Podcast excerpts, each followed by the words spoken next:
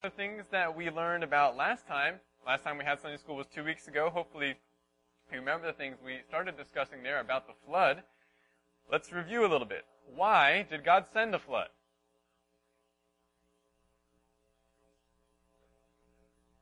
Right, because the great wickedness of man. The violence that was in the world. It's emphasized over and over in just Genesis 6. Man's, you may remember the line, man's thoughts were only evil continually. Only evil continually. And other descriptions such as those. Great, great wickedness. Now some might say that God's flood judgment, though, was cruel and unfeeling. But why is the opposite actually true?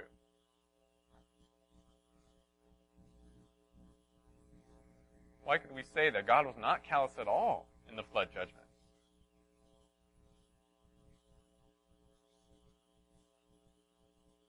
Well, if you remember, back in Genesis 6, we get a little bit of information about God's emotions. Right? He looks on the earth, he sees the great wickedness, and what did he feel? He was sorry that he made man, and he was grieved to his heart. That is not callousness at all. God was actually very emotionally moved because he's so good, because he's so just, because he's so holy. If you are good and kind, evil will deeply trouble you, as it did God, and he's too good and too righteous not to do something about it. Which is why he had to, for the sake of his own goodness, send the flood. Now, why didn't Noah perish in the flood? Yeah, Ron. Can you explain that a little bit more? Because you are correct. Because of God's grace.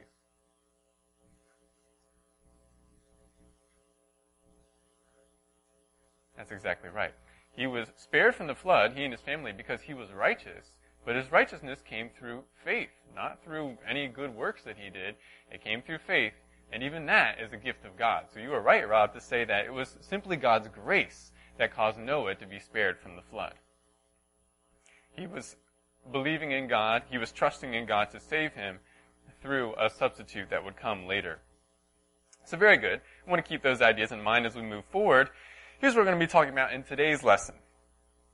We're going to actually spend a good amount of time discussing the first four verses of chapter 6. We kind of skipped over them last time, but the, they are an enigmatic set of verses. If you know the, about the first four verses of chapter 6, that's where we get the sons of God mentioned who are the sons of God? And why does Moses include that information in the context of the flood? So we'll take some time to talk about that. Then we're actually going to read through the main part of the flood account. We're going to read chapters 7 to 9 in Genesis. Yes, I know that's a little bit of a long section. And we're not going to dig into it deeply, but we are going to pay attention to two things as we read through the flood record we're going to ask ourselves what perished in the flood? What exactly died in the flood? And what exactly survived? And as we do so, we're going to also be paying attention to the timeline of the flood. Can we say with surety when certain things happened during the flood?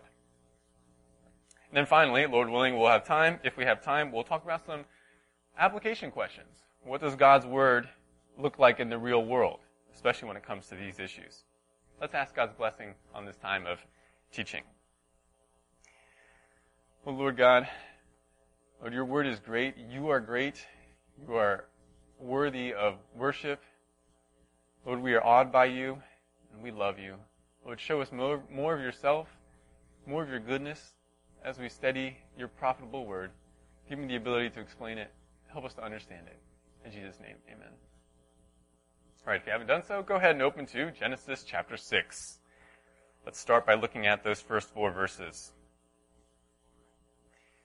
If you're using the workbooks, you can open to page 17, follow along there as we go through today's lesson. But we're in Genesis chapter 6, verses 1 to 4, and recall that right before this chapter, chapter 5, we have genealogical information. We have the line linking Adam to Noah. It's good to have that context in mind. Now follow along as I read, starting in verse 1. Now it came about, when men began to multiply on the face of the land, and daughters were born to them, that the sons of God saw that the daughters of men were beautiful, and they took wives for themselves, whomever they chose.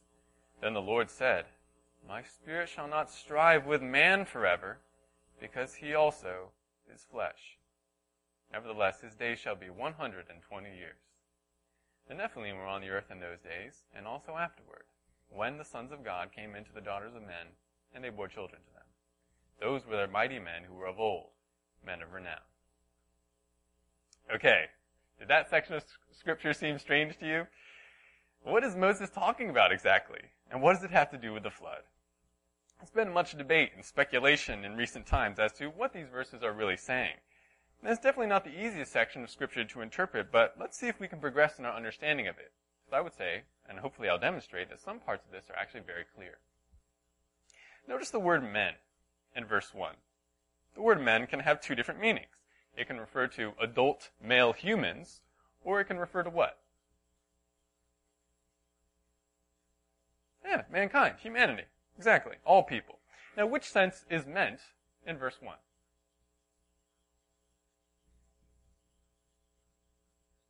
Yeah, it's gotta be mankind, because you have multiplication. You can't multiply with just males. You need both men and women to multiply. And so we're talking about men in the sense of mankind. When mankind, when humanity was multiplying across the face of the land. In case you're wondering, the word for men here in the Hebrew is the word Adam in Hebrew, which just means man or human. Note also, just to reinforce this idea that this is referring to mankind, there are no contextual indicators that this is a specific group of people, like perhaps the genealogical line from the previous chapter. We don't see a definite article like the, when the men began to multiply the face of the earth, or a modifying phrase like the men of Cain, or men descendant from Seth. We don't get those indicators. And without them, grammatically, we must take men in the sense of all people. Humanity. Okay, this is important because that same word appears again in verse 2, in the phrase, the daughters of men. Now because men in verse 1 refers to all people, if you are one of the daughters of men, in what group of people does that put you?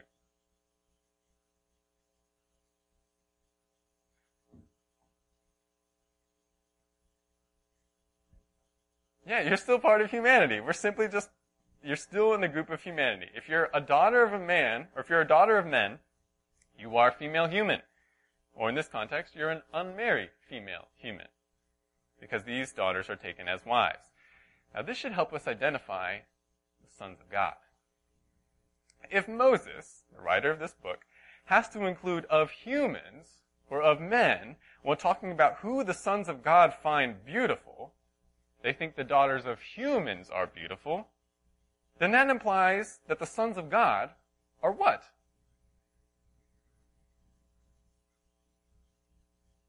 They are not. They're not human. If they find the daughters of humans beautiful, then that implies that the sons of God are themselves not human. Because you have to make that distinction. Now what about this phrase, sons of God? Does it, can it refer to people who are not human? Well, certainly in the New Testament, we do see the sons of God applied to humans. Christians are referred to as sons of God. And in the Old Testament, there are some similar phrases. At least one time, the uh, righteous Hebrews are referred to as sons of the Most High. So sons of God can refer to actual humans, but it doesn't always necessarily. And we need to let the context of the book help us determine what, what this phrase actually means. And hopefully you're seeing, based on the grammar here, the sense that Moses has in mind with this phrase is not of people. It is of something different than humans, though the sons of God take a fancy to human females. So if they're not human, what are they? Well, the only other possibility of a sentient, beauty appreciating creature would be angels. It'd be angels. And that's what I'm going to argue today that these sons of God are angels. This fits actually with several other sections of the Bible. The phrase sons of God does, is used in the same way in the book of Job, as many of you know, which is perhaps the earliest book of the Bible and probably the closest in time to the writing of the Pentateuch, where we have the sons of God phrase being used. In Job, the sons of God are there singing at the creation of the world, so they cannot be men. Men were not created until the very end of creation. So, the sons of God there must be angels. And it's the same thing here. Also, there are some New Testament references that correlate well with this interpretation. Actually turn, let's go and look at these. Go to 1 Peter.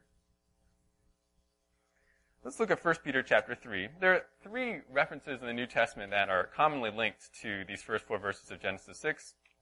I'd like to show you two of them now, and then one of them later. So go to 1 Peter chapter 3, and we'll look at verses 18 to 20.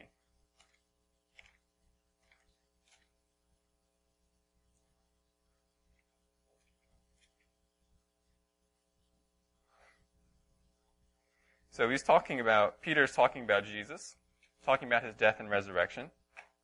Let's look at verse 18 in chapter 3. For Christ also died for sins, once for all, the just for the unjust, so that he might bring us to God, having been put to death in the flesh, but made alive in the spirit, in which also he went and made proclamation to the spirits now in prison, who once were disobedient when the patience of God kept waiting in the days of Noah during the construction of the ark, in which a few, that is eight persons, were brought safely through the water. We'll stop there. Now, these verses tell us something interesting about some spirits. Not all spirits are active. Not all angels are active. There's a group of spirits that's not gallivanting about, not trying to oppose God and disrupt men because they are imprisoned. And they are imprisoned, this text tells us, for disobedience. When were they disobedient, according to Peter? In the days of Noah, right? When the patience of God kept waiting during the construction of the ark. So you have a group of spirits imprisoned for disobedience in the days of Noah. That fits very well with the interpretation of the sons of God being angels or spirits in Genesis 6. They would be the disobedient spirits from the time of Noah. Let's look over actually at, the next letter, Second Peter also says something about this. Look at Second Peter chapter 2. Second Peter chapter 2, and we'll start in verse 4.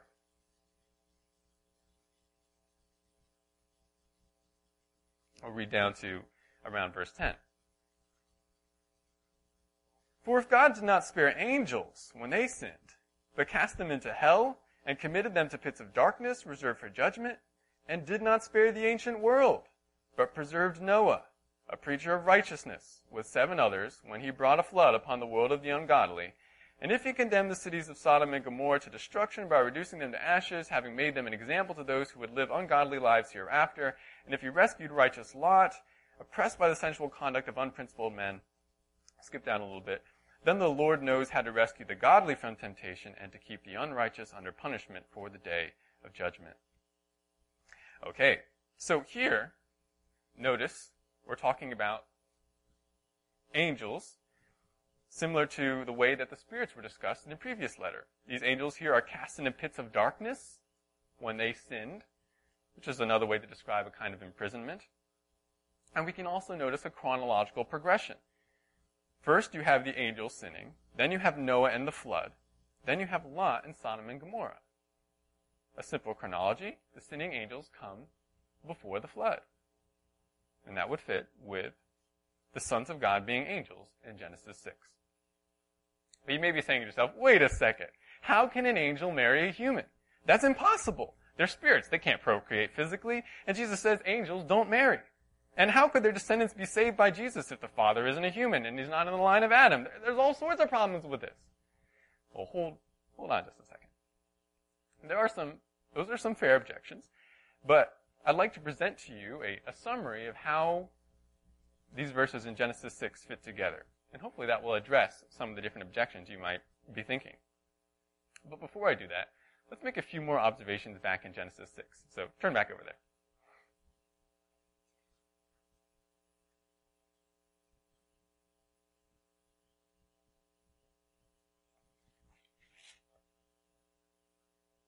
Okay. Four observations. You see the phrase in verse 2, took wives for themselves. It's important for us to note that took need not refer to some forcible kind of obtaining. We might think of taking a wife in, in that sense, but that's not the way the Hebrews use the term.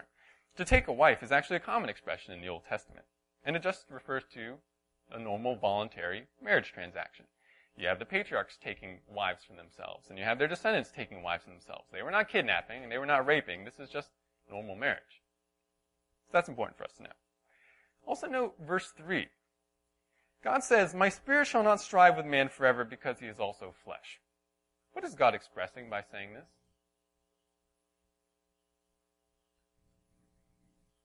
If we were to characterize him emotionally, what is he expressing?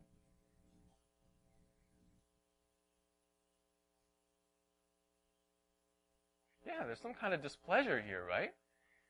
There's, he's, there's a connection to what's happening in the context and this statement of displeasure.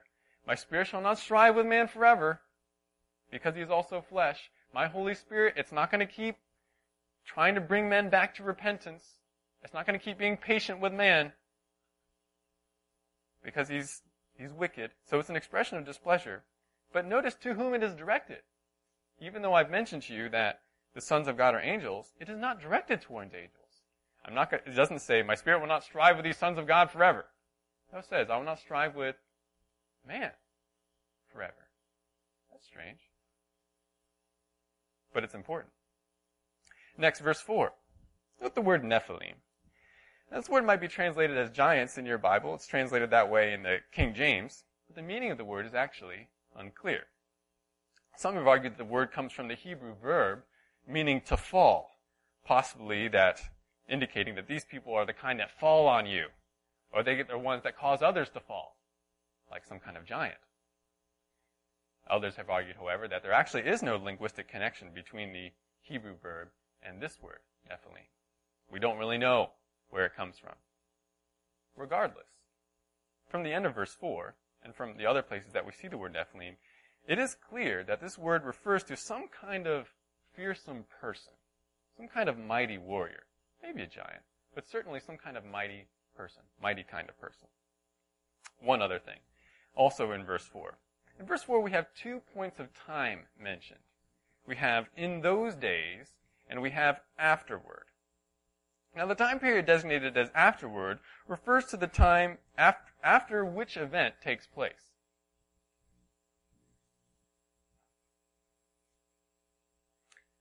Um, it's interesting that you say the flood. I don't think the flood is what we're looking for here. There's something else that we can more think that we can better point to. Because the flood has not yet been mentioned. Yes, Steve. Exactly. Grammatically, what, what makes sense, even though the grammar is a little weird in that, in that verse 4, Right after it says afterward, it says when the sons of God came into the daughters of men. So seems to make sense that the afterward refers after that event took place. So that means in those days refers to what time?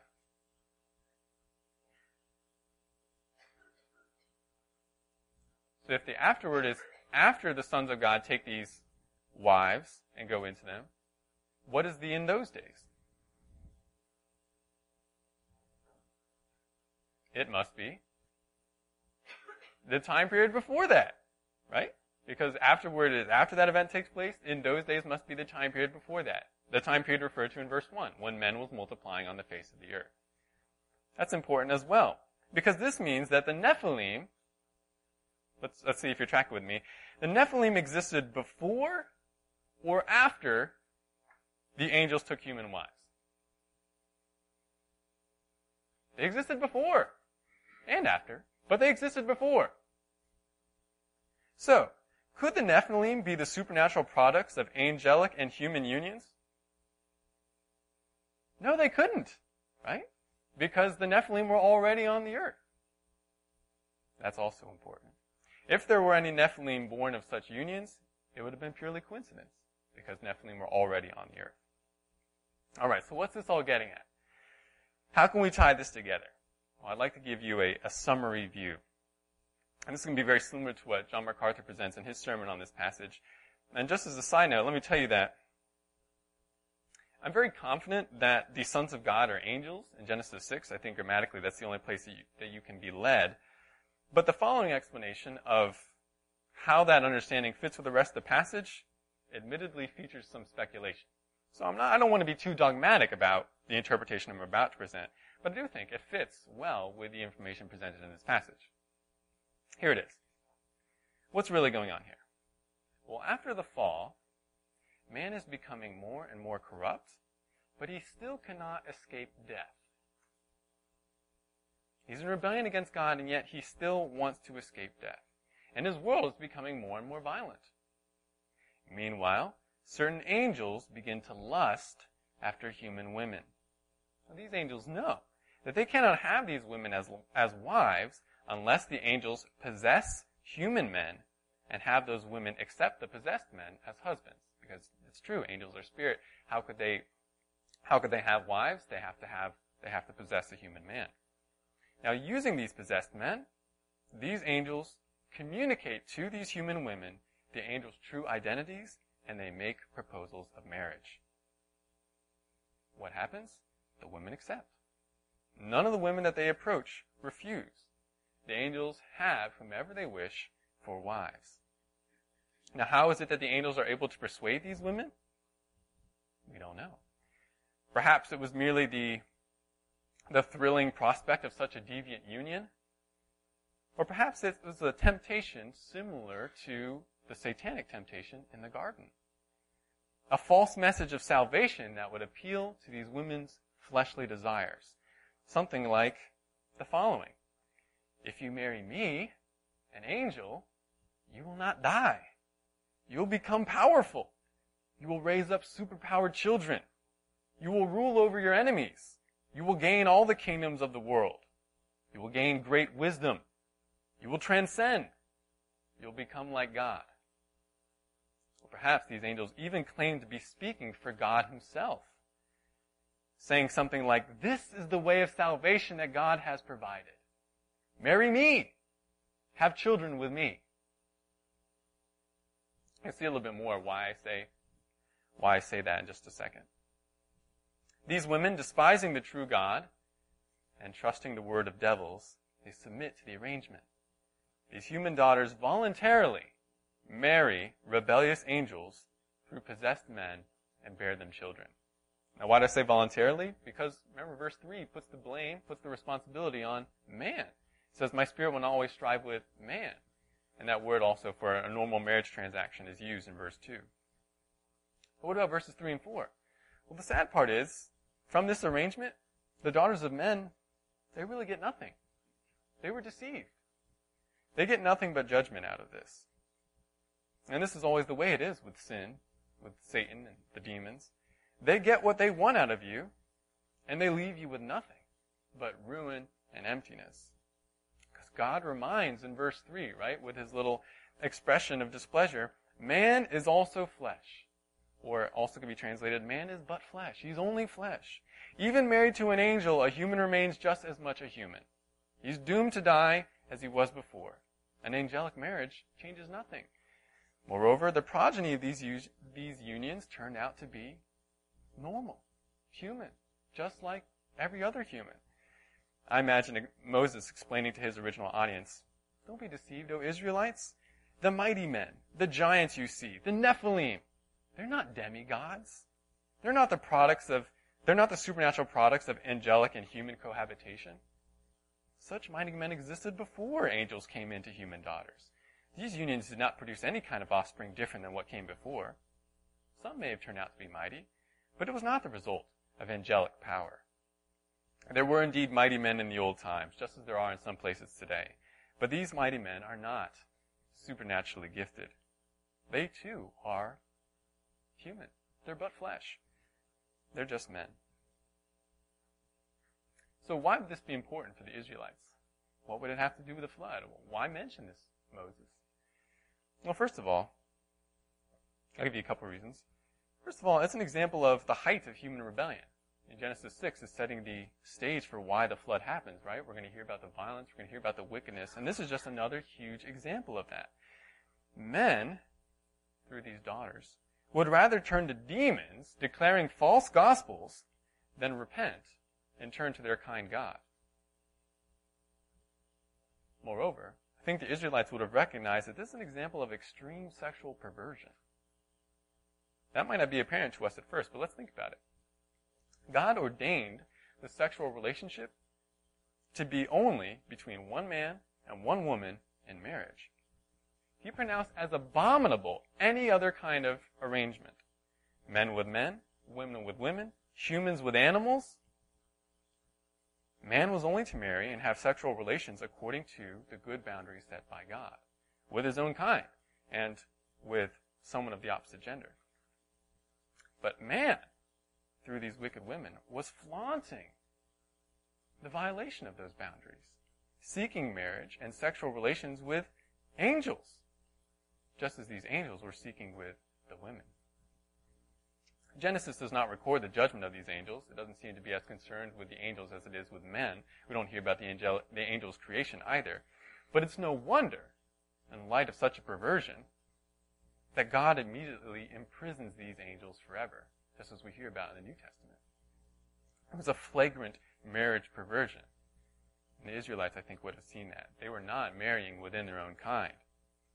Yet even here, God demonstrates grace. He says, I will not always strive with man, yet his years shall, or he shall, let me quote it exactly, his days shall be 120 years. What's that referring to? Well, it's not their age. He's not saying they're going to live for 120 years. Uh, that's going to be their new lifespan. No, there are different reasons that can't work. Instead, it's a, it's a proclamation of how much time is going to happen between, or how much time is going to go by between that proclamation and the flood. I'm going to give them 120 more years. I'm going to give them time to repent. They still will have time. God is pronouncing this right when he's telling Noah to build the ark. One more thing, and then I'll open for a little bit of questions. Why else is this significant? This whole thing with the sons of God, these angels going into the daughters of men? It's because here we see a prototype of something that has plagued God's people throughout their entire existence. What is that plague? Greedy, sensuous, false gospel declarers. We see the prototype of the false teacher here. And why do I say this? Because of that third biblical reference that we haven't looked at the New Testament. I want to show it to you now. Turn to the book of Jude. Book of Jude, right next to Revelation. Remember, Jude is that one of those books that's so small it only has one chapter. Let's look at verses we're going to look at verses 3 to 8, but first, let's just look at verses 5 to 8, because this is another section that helps us understand that the sons of God are angels. Because listen to what it says starting in verse 5. Now I desire to remind you, though you know all things once for all, that the Lord, after saving a people out of the land of Egypt, subsequently destroyed those who did not believe. And angels, who did not keep their own domain, but abandoned their proper abode, he has kept in eternal bonds under darkness for the judgment of the great day. Just as Sodom and Gomorrah and the cities around them, since they, in the same way as these, indulged in gross immorality and went after strange flesh, are exhibited as an example in undergoing the punishment of eternal fire. I'll actually stop right there. There's a really interesting relationship you may have noticed between verse 6 and 7 It mentions the angels, and then in verse 7, in the same way as these, indulged in gross immorality and went after strange flesh. Now that's in the context of Sodom and Gomorrah. Now, who are the these of verse 7? It would be the angels. They would be the ones who indulged in gross immorality and went after strange flesh. They went after those who were not of their own kind. They went after humans. And that's exactly like what Sodom did. They went outside the boundaries that God had sent for, that God had set for marriage. Well, why does Jude mention all this? Now let's look at verses 3, 4, and 8. What is Jude actually talking about? He mentions these things in the Old Testament as parallels to what present situation?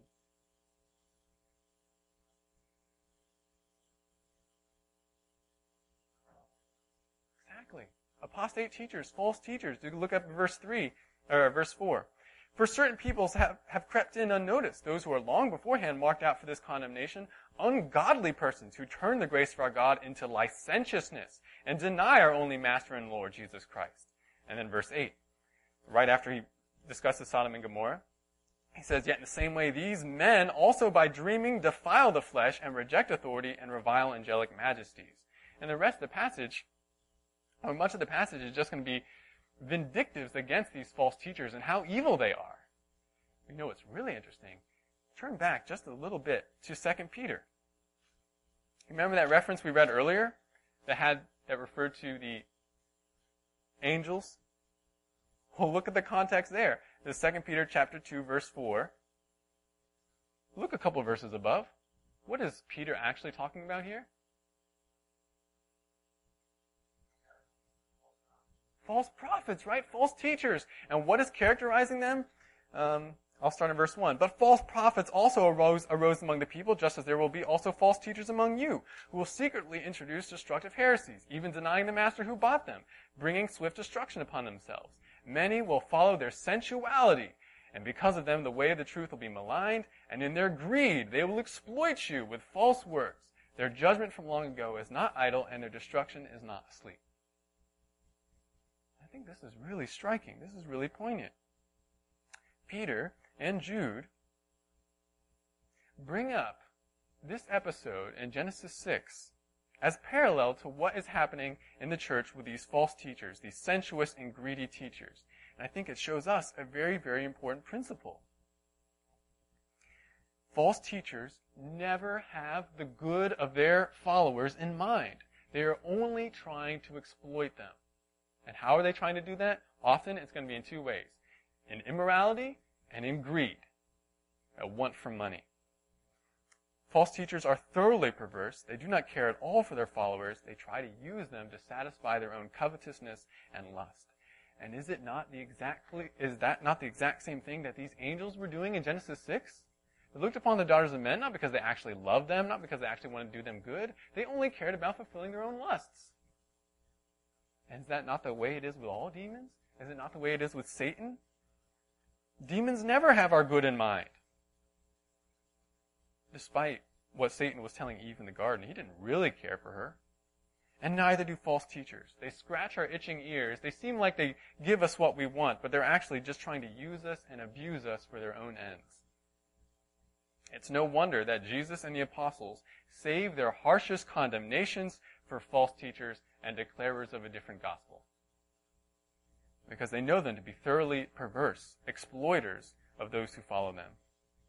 And we can generalize this to all sin, can't we? All sin seems to offer us something good, something that will really benefit us, but it never does. It only seeks to rule us, ruin us, and destroy us. I'm reminded also of how God speaks to Israel in the Old Testament and one, some of the latter prophets. God rebukes Israel for going after her lovers. And one of the things that he says, I'll just paraphrase a little bit. He tells her, these lovers, they don't really love you. You keep seeking after them, but they, they don't love you. They're just using you. When your nakedness is exposed, they will not come to protect you. They'll be the ones exposing your nakedness to everyone. They'll be the ones shaming you in front of all. Will you not return to the husband who actually loves you? Who actually is generous towards you? who always delights to give you the very best, who gives you his whole self to enjoy. God says that to Israel. So, in Genesis 6, and in light of the, the verses that explain it in, in the New Testament, we see the radical generosity of God contrasted with the abusive self-seeking of demons, Satan, and false teachers. In light of this, we cannot treat sin or false teachers or false teaching lightly. We know that it's actually all part of ruining and exploiting people. Nor should we take the sweet compassion of God for granted. Because God is showing us His generous kindness to us in so many different ways. And that's all I mainly wanted to say about this passage. But if you'd like to hear more, if you're like, I, I would like to hear more support for this, I recommend checking out John MacArthur's sermon on this passage you can find it at gty.org. It's entitled Demonic Invasion. And you can uh, find out more there. He does a good job, I think, treating through this passage. A difficult passage, but I think there are definitely certain things that we can be clear about. But let me pause for a moment. Questions? Yeah, Magda.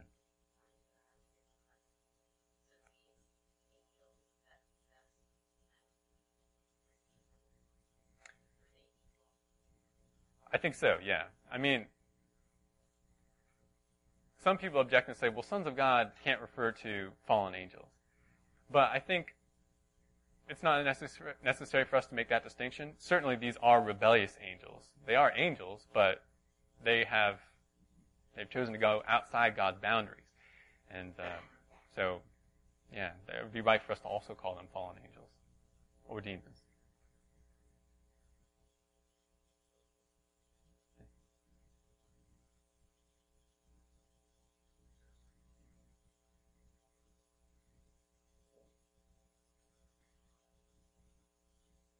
That's a really good question, Joe. Were, was this a forcible, these men that they possessed, these angels, was it forcible or was it voluntary from these men? We don't really know. Um, it could have been voluntary. Um, we certainly know that demons have the ability to possess people because they're doing that in the New Testament. Uh, those who don't belong to God, those who have rejected God. So it could have been either. Other questions?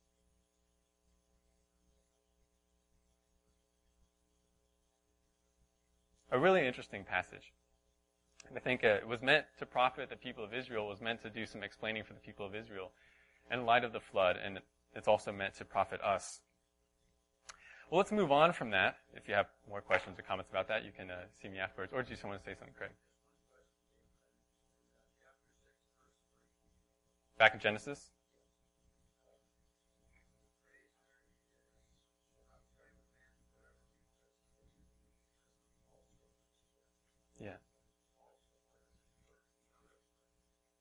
Yeah, that's a really good question. Why the also there? Is, is God referring to other flesh besides man?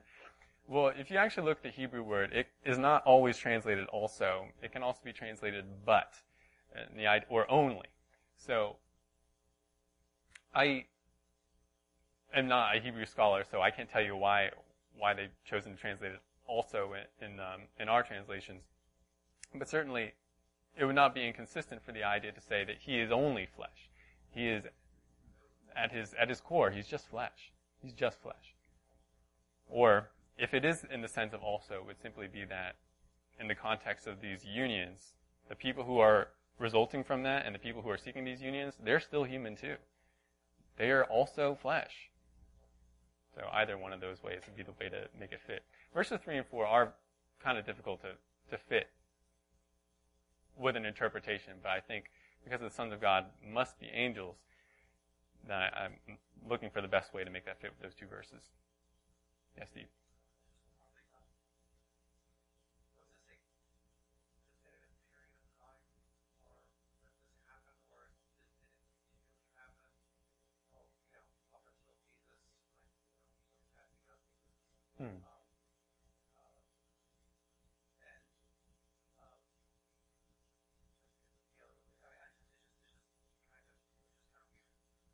Yeah.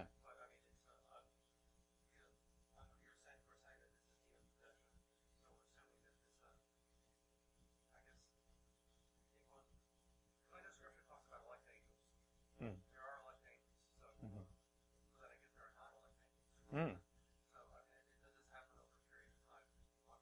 Okay, that's a good question, Steve. Is this happening over a period of time? Does this happen continually, or was this something just isolated to a certain period of time? I think that because of that New Testament text that we referred to earlier, where it says the, the spirits that were disobedient in the days of Noah, this particular disobedience, these angels who were part of it, they were dealt with. This wasn't something that continued to happen. God just said, okay, more angels are trying to go into the daughters of men. I got to deal with them too. This is something that was unique to the period of time in the days of Noah before the flood came. And uh, this perversion happened, and then God dealt with those angels, and apparently has not happened since. Now, certainly, demonic possession continued to happen, and I think you could still say is still happening, though it's not as visible today as it was in the time of Christ when all the demons were going crazy when he was around. But certainly, this kind of marriage perversion, that was that was only that one period of time. That's what I would say. If you have more questions, bring them up to me afterwards. We're going to move on, but again, I think that what's really interesting from that passage is the, the New Testament parallels to the false teachers that they're saying these were their, these are prototypes, prototypes of the evil that we see in false teaching. But let's turn now to the rest of the flood account. We're now going to read through those chapters, the, the main chapters of the flood, verses, or chapters 7 to 9. But as we do, I want you to pay attention to two different things, as I mentioned earlier. First, you should have received a handout for today's class that says the flood timeline from Genesis. If you didn't get one, make sure you ask um, George in the back, or let George in the back know. He'll bring one to you. Pull that out for a moment. You'll notice that the sheet records the timing of the different events in the flood and then gives a verse reference for each one of those details. And the numbers down the center of the page, they indicate days. So the flood starts on the 17th day of the second month when Noah is 600 years old, so that's day zero near the top. It's the first day of the flood, day zero.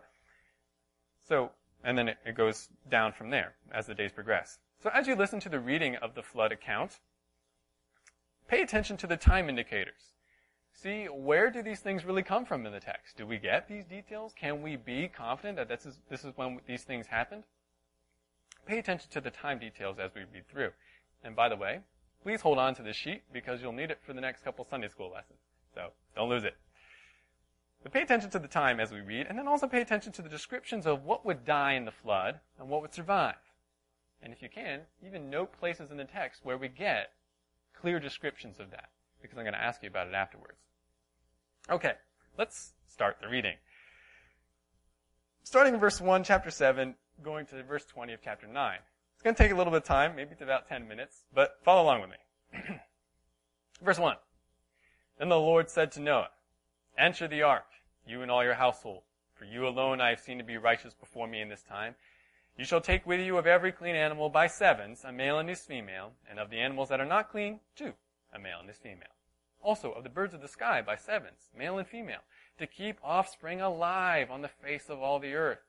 For after seven more days I will send rain on the earth, forty days and forty nights, and I will blot out from the face of the land every living thing that I have made. Noah did according to all that the Lord had commanded him. Now Noah was 600 years old when the flood of water came upon the earth. Then Noah and his sons and his wife and his sons' wives with him entered the ark because of the waters of the flood. Because of the water of the flood. Of clean animals and animals that are not clean, and birds and everything that creeps on the ground, there went into the ark to Noah by twos, male and female, as God had commanded Noah.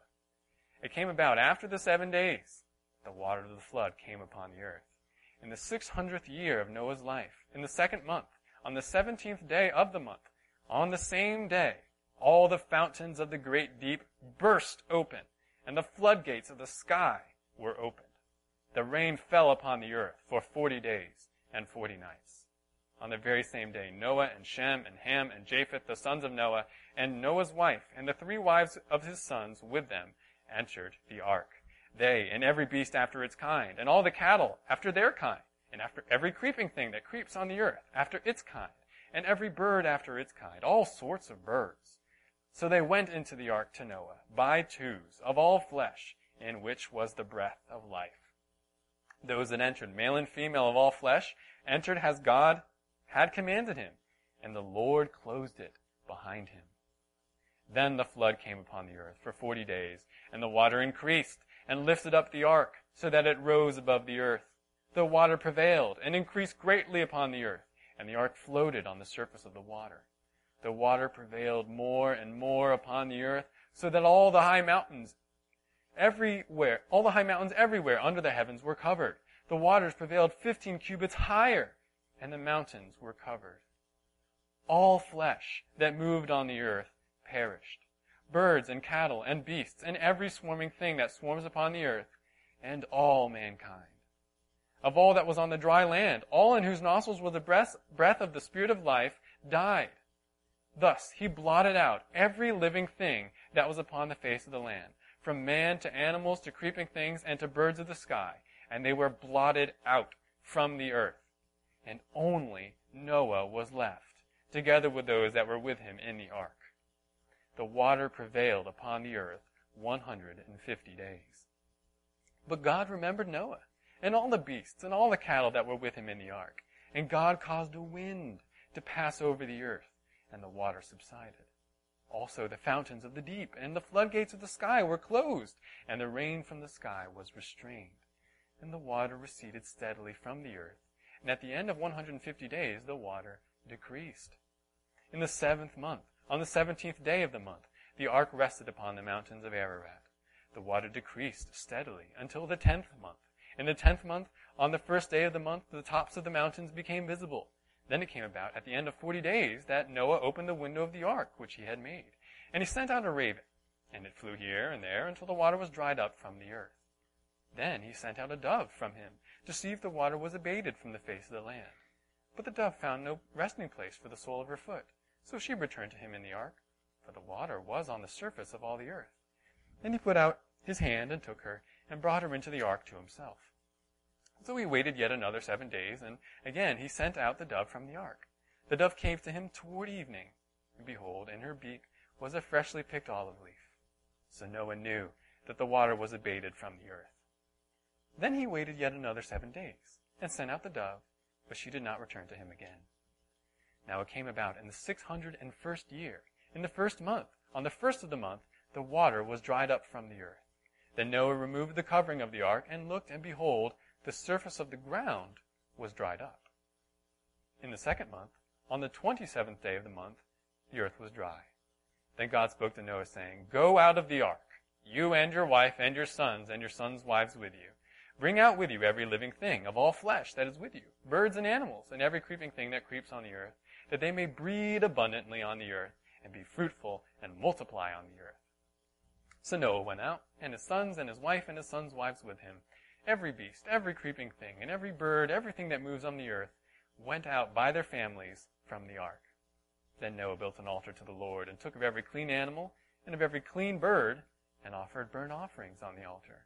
The Lord smelled the soothing aroma, and the Lord said to himself, I will never again curse the ground on account of man, for the intent of man's heart is evil from his youth. And I will never again destroy every living thing, as I have done. While the earth remains, seed time and harvest, and cold and heat, and summer and winter, all and day and night shall not cease. And God blessed Noah and his sons, and said to them, Be fruitful and multiply, and fill the earth. The fear of you and the terror of you will be on every beast of the earth, and on every bird of the sky, with everything that creeps on the ground, and all fish of the sea. Into your hand they are given. Every moving thing that is alive shall be food for you. I give all to you, as I gave the green plant. Only, you shall not eat flesh with its life, that is, its blood.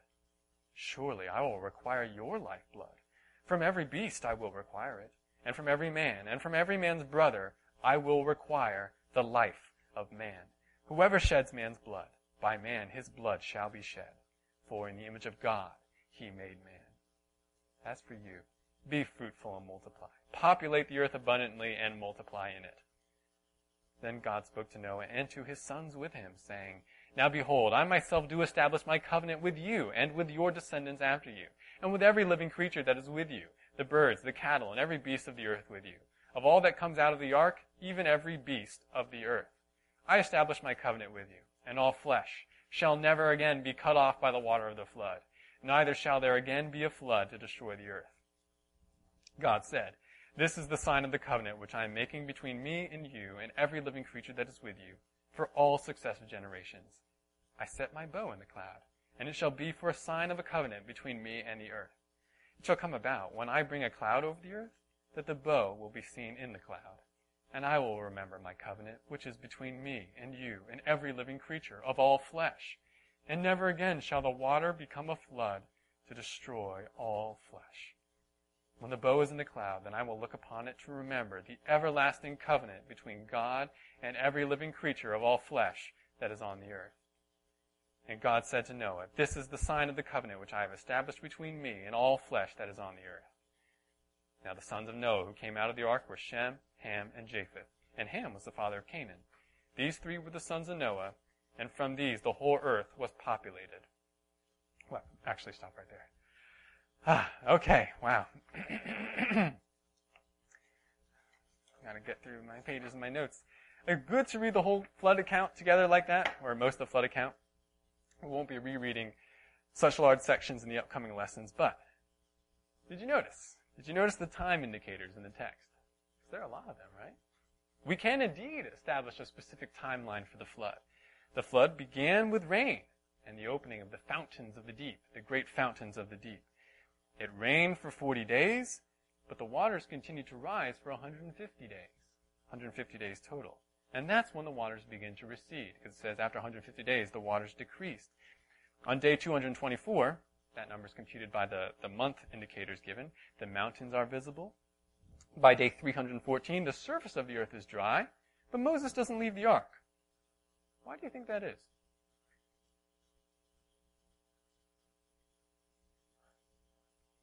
Okay, we certainly have that detail from the text that he doesn't leave until God says to leave. But why might it have been, this is a little bit of speculation, why might it have been wise for him not to leave the ark? Yeah, Rob.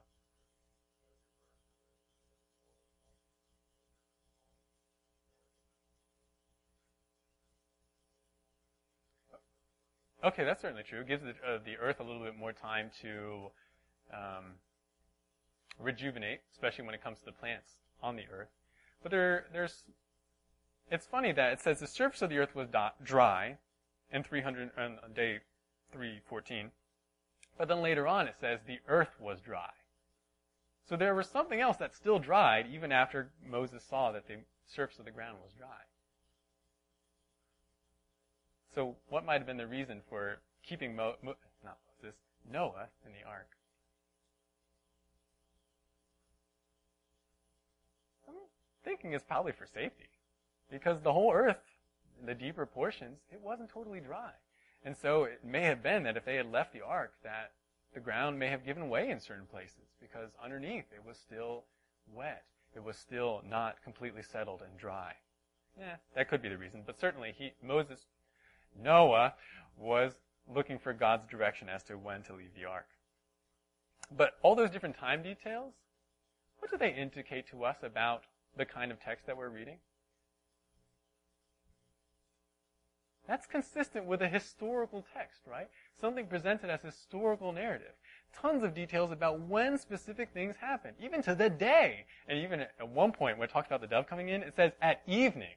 Why on earth would you include those details if you were not trying to make the person that you're speaking to understand it as real history? Now our other question. What perished in the flood? Is it clear from the text? Where do you think is one of those places that we can point to?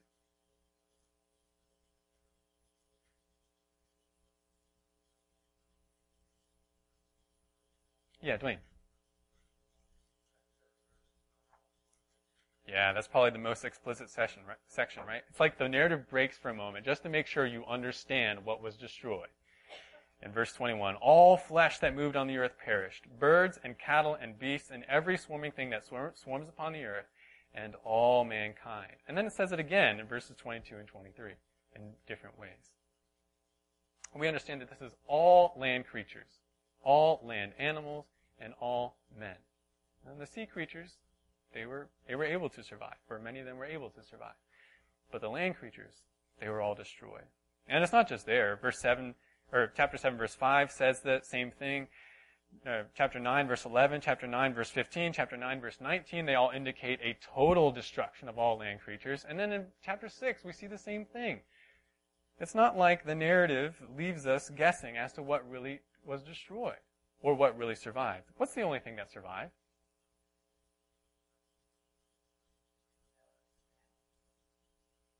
The sea creatures, right, and the, and the creatures that were with Noah on the ark. At the end of verse uh, 23 makes that really clear. Only Noah was left together with those that were with him in the ark. So of all that perishing group, the land creatures, only Noah, his family, and the creatures with him were spared. And this is confirmed by the New Testament. Some of those same passages that we read earlier. 1 Peter 3.20 says eight persons survived the flood because they were on the ark. 1 Peter 2 5. God did not spare the ancient world, the whole ancient world. He judged it, except for the eight people who were on the ark. And then Hebrews 11 7. Noah condemned the world, built the ark, and saved only his household. We're talking about men who survived. It was just those with Noah. Now we'll talk more next week about whether the flood was global. But hopefully you are appreciating the fact even this week, or this following truth.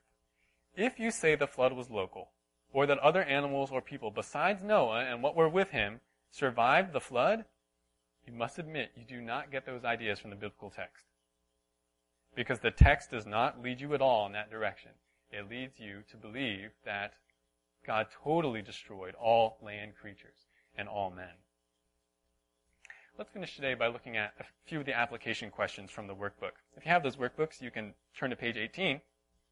If you don't, then you can just look at the projector slide, and I'll put the questions up there.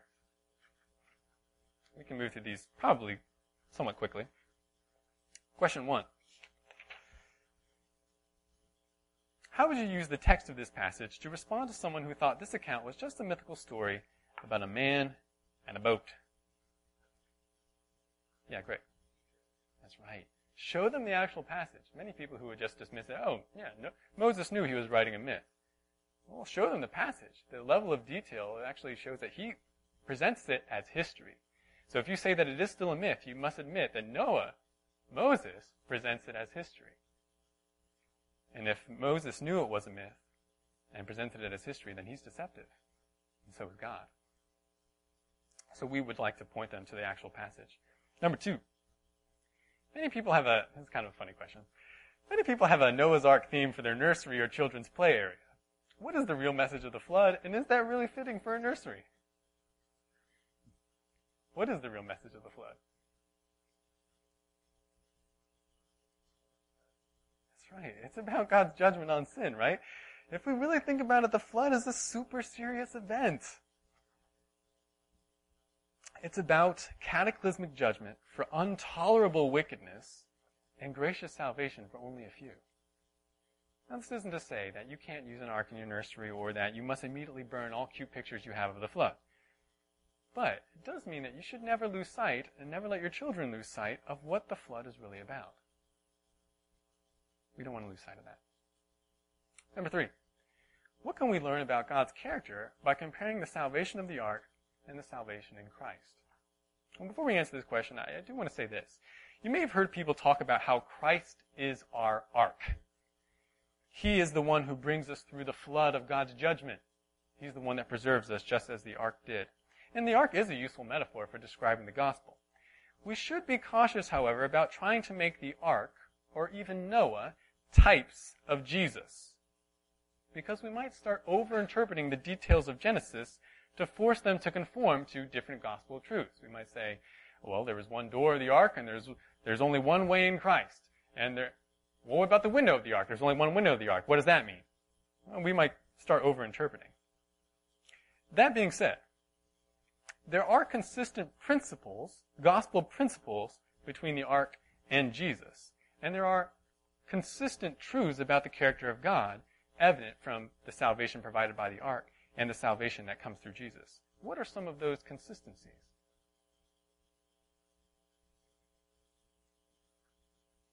Consistent gospel principles or consistent truths about God's character. Yeah, Francisco. Yeah, that's a great that's a great point. God gives people time to repent. He did that with the flood, very specifically, even giving them 120 years, and He certainly does that with everyone when it comes to the gospel in Christ. Yeah, Magda. That's right. God provides a way of salvation. He is merciful. He demonstrates his mercy by providing a way of salvation. Yes, Dwayne.